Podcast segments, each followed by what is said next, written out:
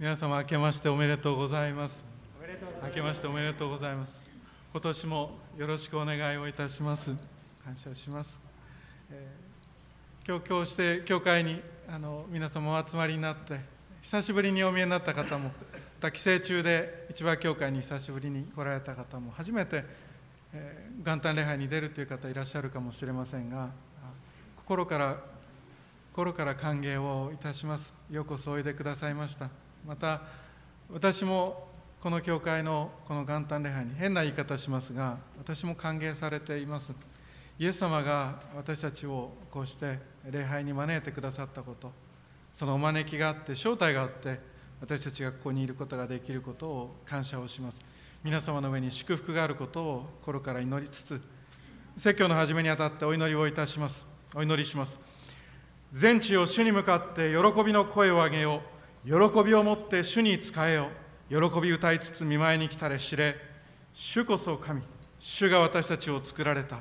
私たちは主のもの。主の民その牧場の羊。感謝しつつ主のもに。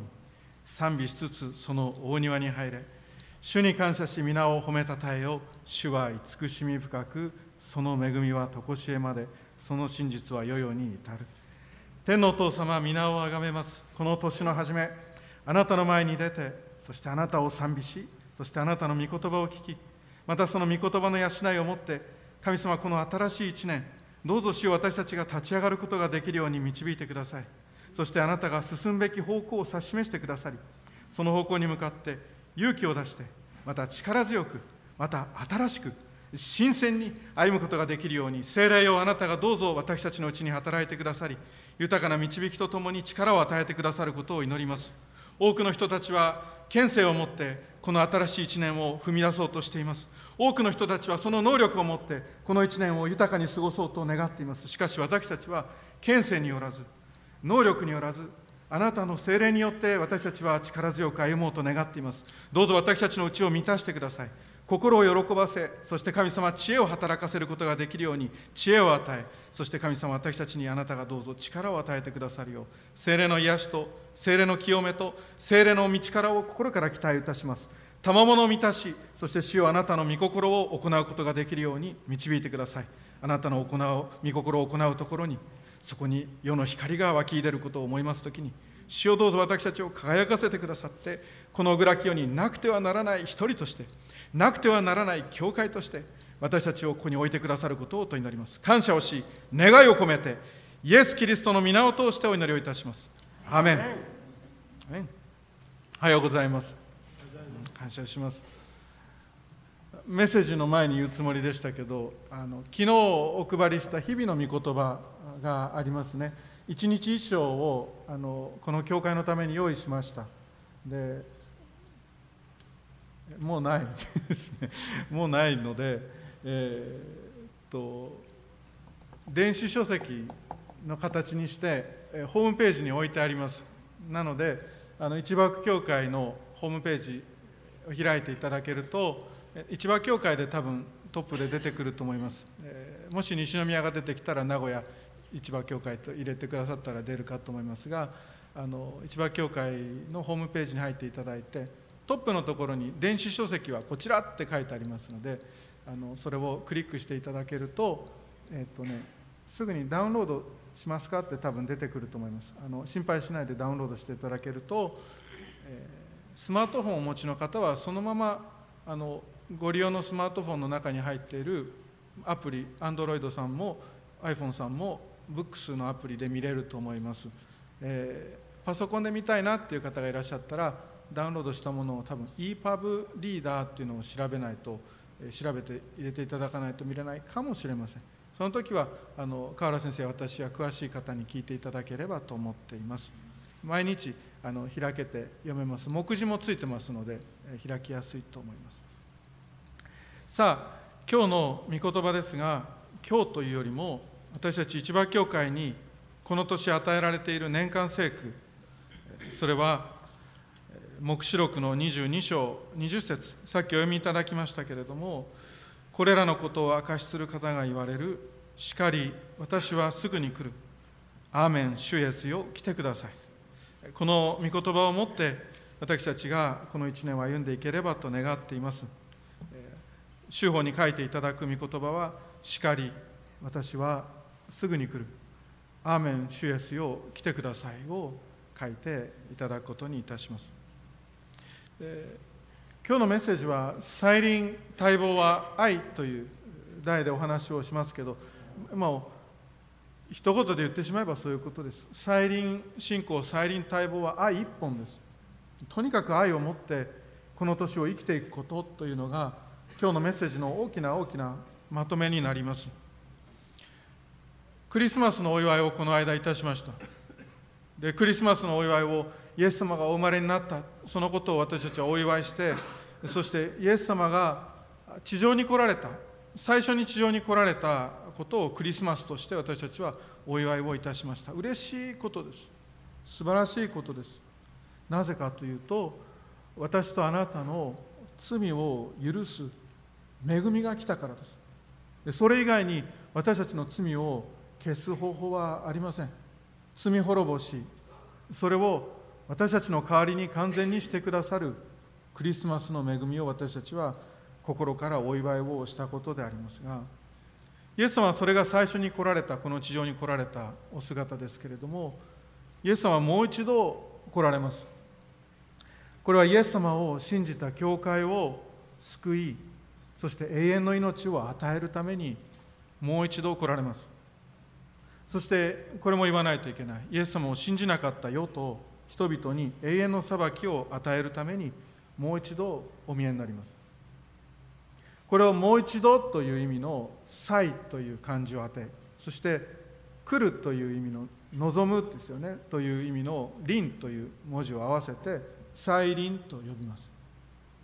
その再臨を待ち望む信仰の御言葉が今日のこの2024年の一幕教会の年間聖句となります。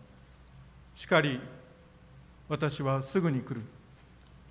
アーメン主イエスよ来てください。この御言葉をもって私たち一幕教会は一年を歩んでいきます。信仰を持って前に進んでいきます。いろいろなことをしますしいろいろなことを学びますしいろいろなことを受け止めますし今日のメッセージの中心のポイントはいろいろな方へいろいろないろいろな方へというかいろいろな形を持ってイエス様の似姿に私たちは変えられていきます。叱り私はすぐに来るというその叱りというのはその通りだということです。その通りだということです。何の通りですか？というとそれはイエス様がこの黙示録の最後にあってこれらのことを明かしする方が言われる。これらのことと言われる。これまで書かれてきた黙示録の言葉全部が付け加えてもいけないし減らしてもいけない。その全部がその通りだとイエス様が言われるということです。で救いの恵みを運んできてくださった。子羊のようなイエス様のお姿っていうのは福音書にも出てきますし黙示録にも出てきます。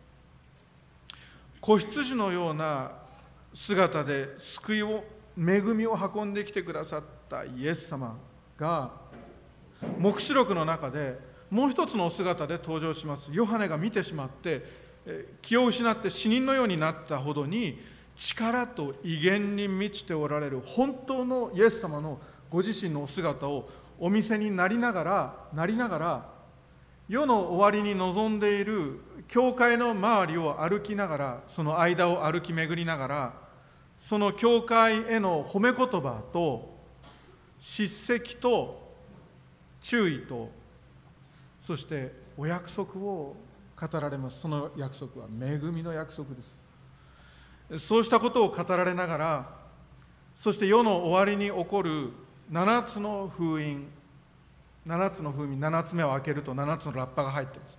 7つのラッパ7つのラッパの7つ目が吹かれると7つの8の災いが開きます。その7つの封印7つのラッパ7つの8の災い。そして悪魔を崇拝することで666のヒントのその数字を手と額につけるものと偽預言者とそして獣はそのまま第二の死と呼ばれる永遠の滅びに投げ込まれること書かれています。そして千年捕らえられたサタンが解き放たれた後最後に滅ぼされてイエス・キリストの勝利が明らかにされるというのが書かれています。松原先生よく黙示録は難しくてよく分かんないけど、まあ、要はイエス様が勝つっていうことです。ってよくおっしゃってました、え要はイエス様が勝つっていうことです。そして始まる新天新地のことが最後に書かれています。新しい宇宙新しい地球。更新されたもの新しいエルサレム。復活と永遠の命と平和。喜び幸せ礼拝。こうした終わりと始まりが再臨によって起こるというのがこの黙示録に書かれていることです。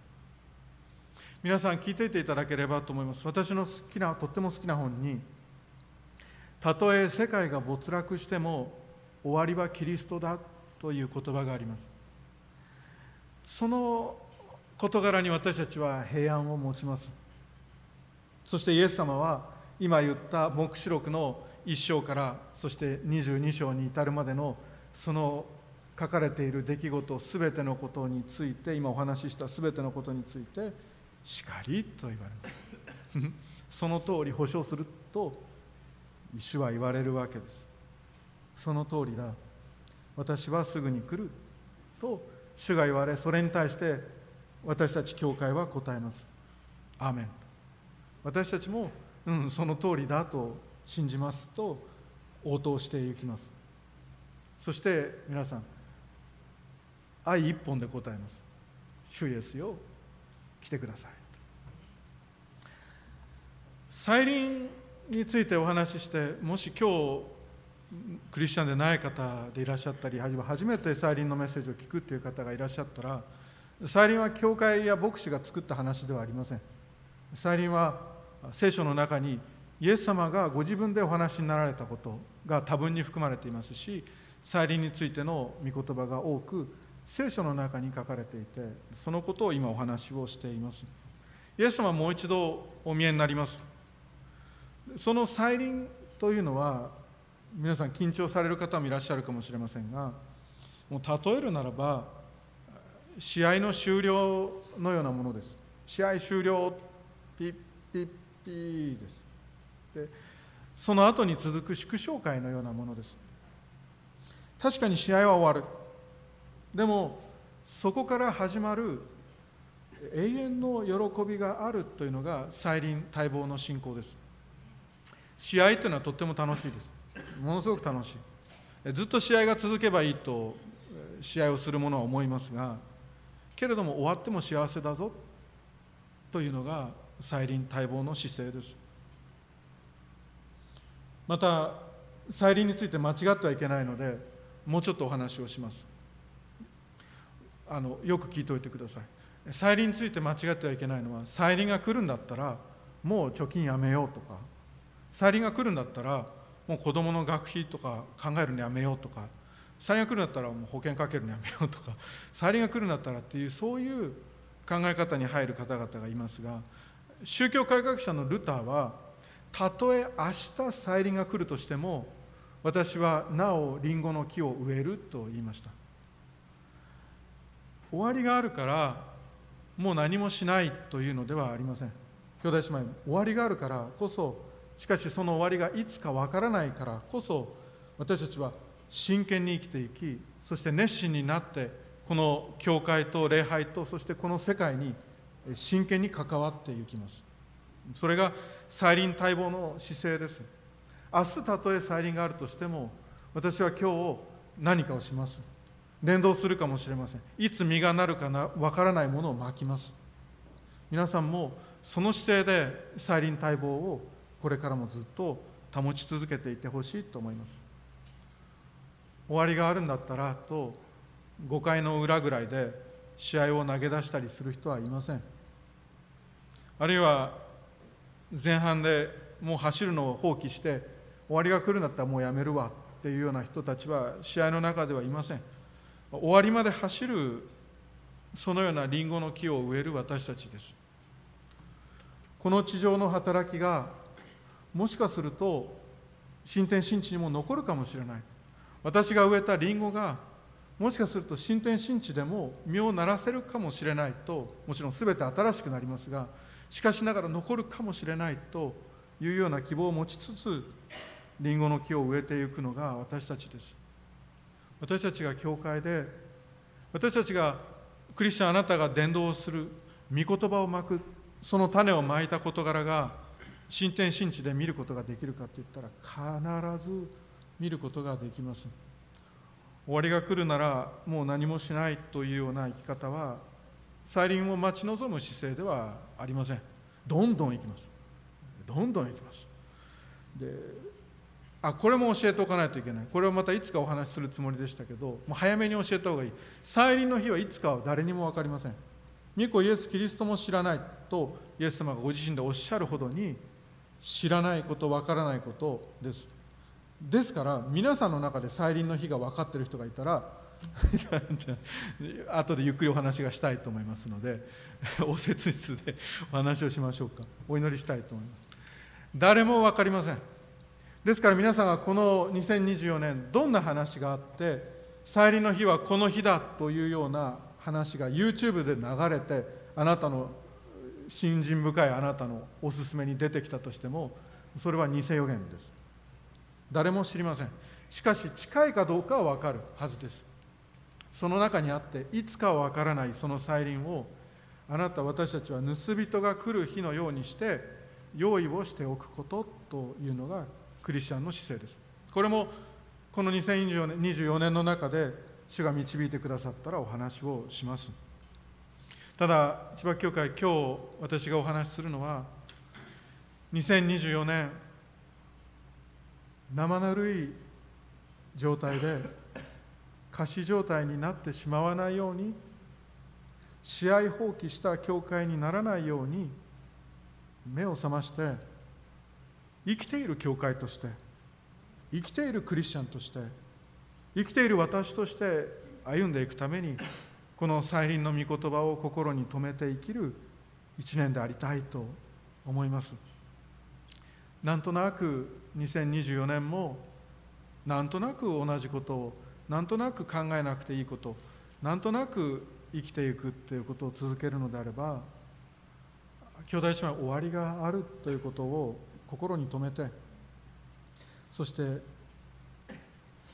今のままではいけないということも1年の間に見つけることができればと思っています。身を整える。それは変化を意味しますから変化苦手だという方がいるかもしれません。しかしながら身を整えていくことです。終わりなしに変化への思いはありません。これがだらだらと続くのであれば同じことを繰り返して眠ってしまえばいいと私たちは思います。そうではない。終わりが来ます。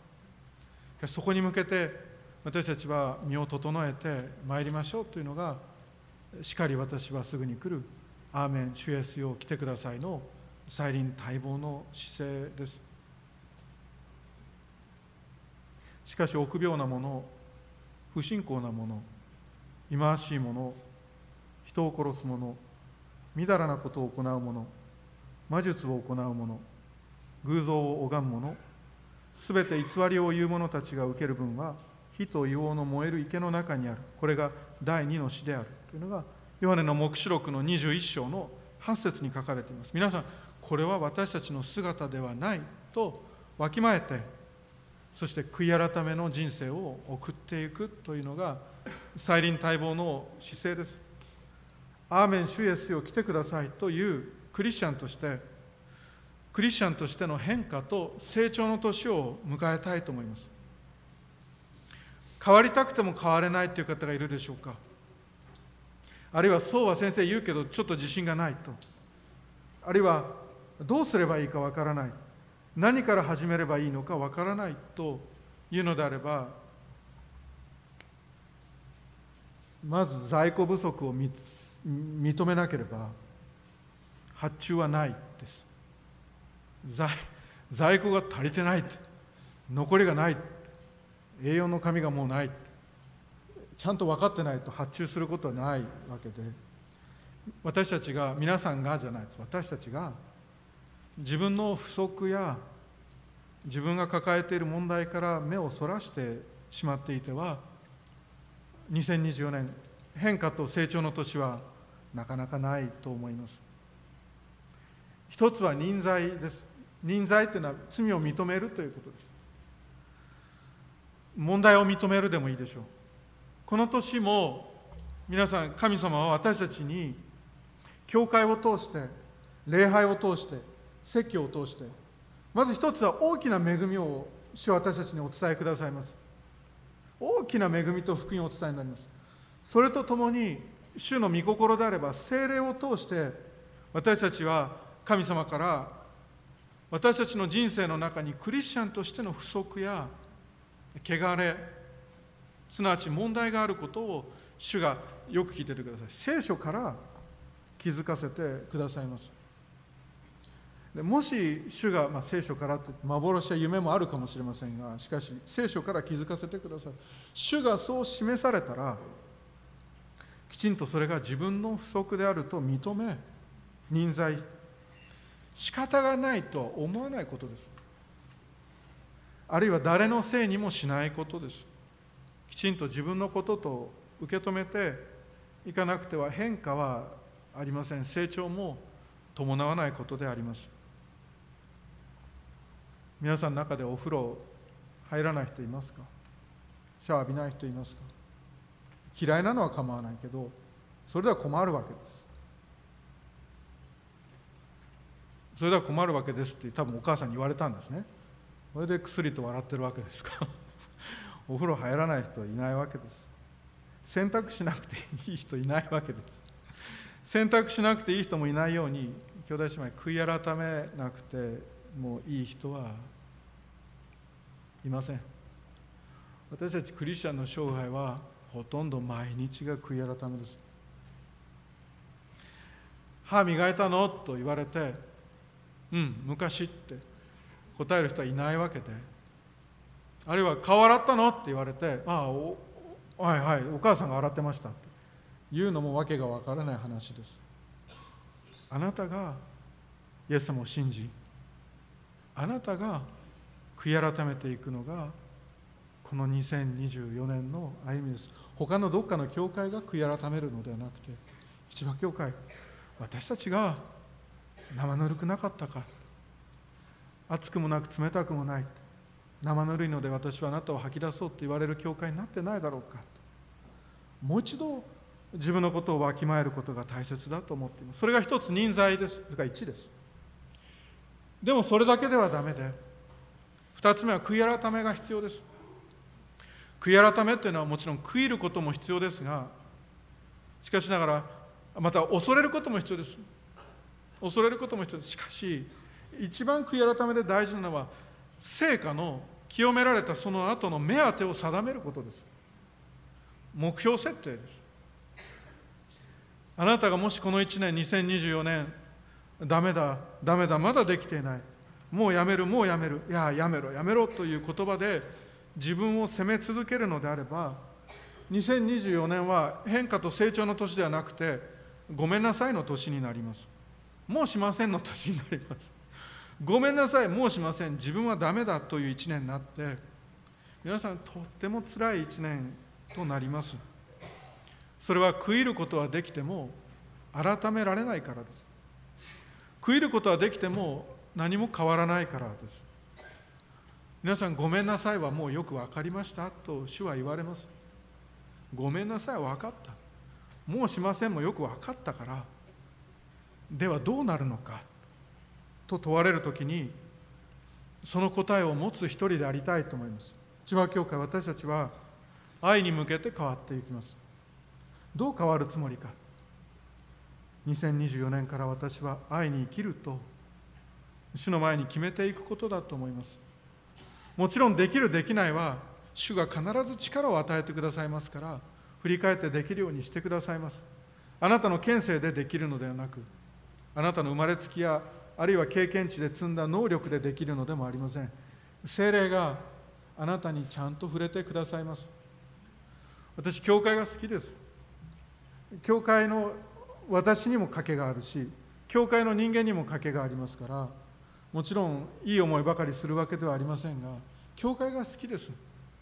ここには2人でも3人でも私の名によって集まるところにはそこにも私はいると言われる。精霊の満たしがあるからです。精霊の中に入っていく気がします。悪霊や汚れた霊の影響の中に生きるのではなくて御霊の満たし精霊の清い霊が私を新しく愛の人へと変えてくれると思えるからです。悔い改めは成果の目当てを定めることです。人はダメだとかやめろとかって言われても変われません。これお話以前もしたと思います。人間っていうのは否定形の命令は処理できないって話しましたよね。やめなさいダメですでは処理できないんです。あのずっと前お店をお店を歩いていたら3歳くらいの女の子がお店の商品を手に取ってそしてお店の外へと走っていこうとしてるわけです。皆さんお母さんだったら何て言いますかああダメだよ！って言いますか？否定形の命令処理できないんです。僕その時お母さんが言ったのがあの外に出ちゃダメよではなくてあのお金はこっちで払うのよって言ったんです。そしたらその女の子素直に戻ってきた皆さん罪がある。賭けがある。ダメなところがある。情けない部分がある。ごめんなさい申しません。ダメだダメだ。自分はダメだ。では変われないあなたどこに行くつもりですか？お金はこっちで払うのよですその方向を受け止めることです。聞いててください。正しい人の歩みというのは立法に全て定められています。立法は聖なる言葉です。だから素晴らしい。でも人を救えない。でもその613ある立法は2つのフォルダにまとめられるって言いましたよね。一つは何のフォルダに入りますかって言ったら心を尽くし思いを尽くし力を尽くし知性を尽くしてあなたの神である主を愛せよです。613ある立法のうちのその半分ぐらいは神を愛せよに入るわけです。もう一つのフォルダーがある。そのもう一つのフォルダーはあなたの隣人をあなた自身のように愛せよです。人間を愛せよです。神を愛せよ人間を愛せよというこの立法は2つのフォルダに入ってそのフォルダをもう一個一個のフォルダにまとめるとしたらそのフォルダのタイトルは何になりますか？愛になります。もしあなたがこの20 2024年に私には賭けがある。私は変わらなくてはならないと思う。私には霊的な罪がある。その霊的な罪に生きる自分を変えたいと思うのであれば神を愛することです。イエス・キリストをとことん愛してみることです。そして自分には肉的な罪がある。世的な罪がある。これを変えたいと思う部分があるのであれば兄弟姉妹人を人間を愛することです。人間を大事にすることです。あなたのことも含めて自分をそして人をとっても大切にすることです。その愛の決断と愛の実践があなたの成果に変わります。清めへと変わります。そしてキリストを迎えるにふさわしい姿に変えてくれます。兄弟姉妹再臨待望は愛一本です。新しい年どうすればいいですか？どこから始めればいいですか？というのであれば愛を実践して生きることです。そして3つ ,3 つ目もある。3つ目は福音です。これがないと続かない。クリスチャンである自分が一体何者であってどれだけ恵まれているのかを知ることです。これを知らないとさっき言った愛への変化っていうのは単発で終わります。悔い改めても長続きしないっていうのはこういうところです。繰り返さなくていい悔い改めをせよって教えられた人がいるのであれば福音にきちんと毎週聞くことです。3つ目のその福音というのはイエス様は私のためにこうしてくださった。だから私は愛されている人だとわきまえまた本当の私はこのイエス様を愛するクリスチャンなのだからだから私は変わるのだという福音を受け取っていくことであります。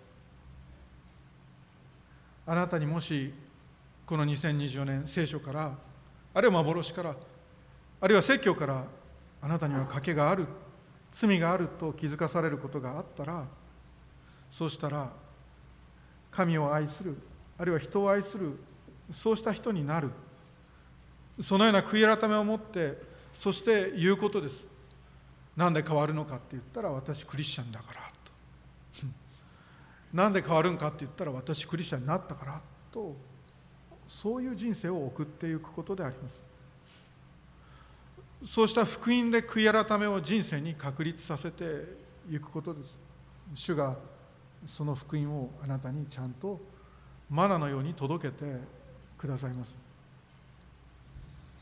ダイエットにしても目標値だけで何キロ減らす決めるだけだったらそれ達成できると思います。できないかな。できるはずだ。頑張れ古田博之 できると思います。達成できる。でも達成しても達成しても皆さん健康な人生を送るという理由がなければまた増えたりまた減らし続けて不健康になっていってしまう。あなたが愛を実践すると決めてそして罪を捨てた人生を送ると決めて罪を捨てたその目標を達成した後どうするのかです。イエス様が私の罪を許し救ってくれた。私は生涯クリスチャンで生きていく。そのクリスチャンは神の栄光を表すから私はきれいに生きていくのだ。という福音が大切であります。そのために御言葉から聖書からあなたがいただくあなたの本当の姿アイデンティティを大切にすることです。私はキリストにあってこういうものだから。私は主イエス様が言うところのこういうものだから。私はこれは私の愛する子と言われた。神の子だから。私は愛されている。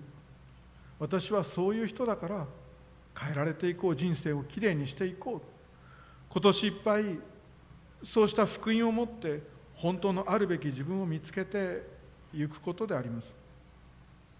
聖書と説教とそうした事柄から福音を聞いて本当のあなたを見つけていくことです。クリスチャン。あなたは本来どんな人であるべきだったのか。今の自分と本当の自分とどこが何がどう違うのか。分かってくるはずですから私は本当はクリスチャンであるべきなのに今の自分はここが違うだからこうなっていこう。イエス様をきれいな姿でお迎えするためにと愛に生きることを始めていくことであります。その福音とはこうです。皆さんイエス様は開いた手に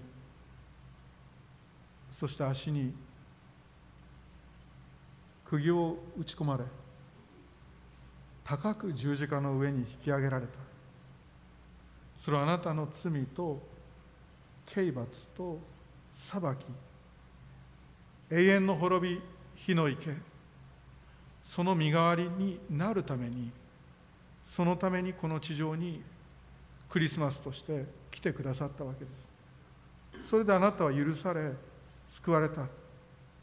そしてイエス様は復活をされそして天に入られそしてもう一度お見えになりますがそのイエス様があなたのことをそういうふうに救ったのはあなたのことがとても大切でとても大好きだからであります。あなたは選ばれて愛されていることを覚えていてほしいと思います。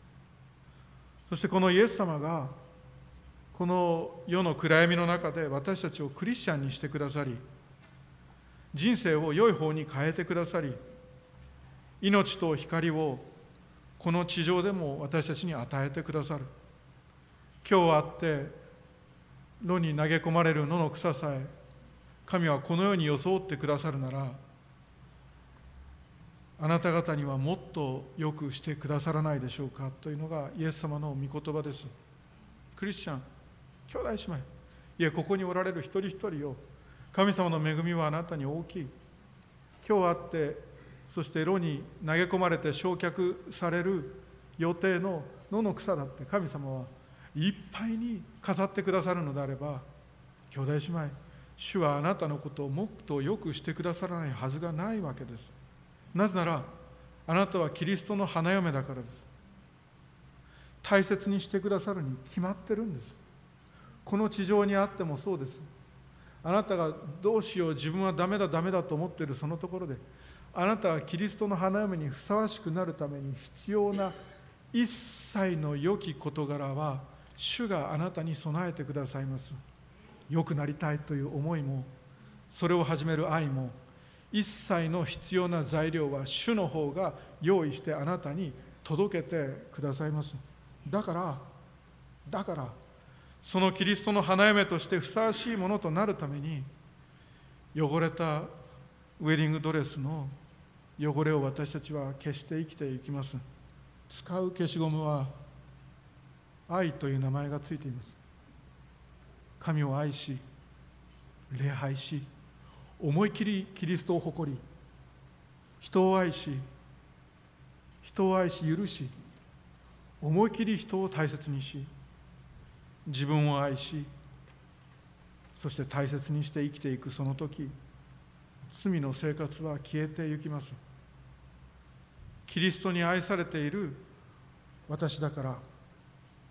キリストを愛してきれいになろうと思う。人を愛し神を愛することによってきれいになろうと思う。私はキリストを迎える花嫁です。アーメン。主イエスよ。来てください。お祈りをいたします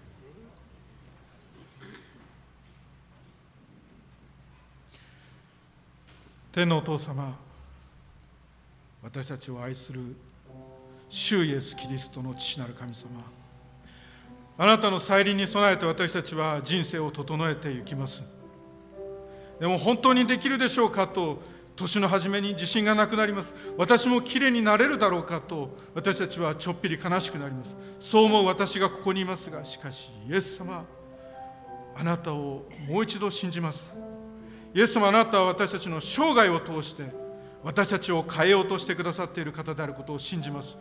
私たちの中には人はそう認めなくても精霊がきちんと住んでおられて精霊が私たちをこの2024年も変化させ清め成長させていってくださる力ある神であることを認め告白をいたします。主よあなたは私私たちがこうなりたいと今年思うその人の願いと思いとはるかに超えて豊かに施してくださることを信じます。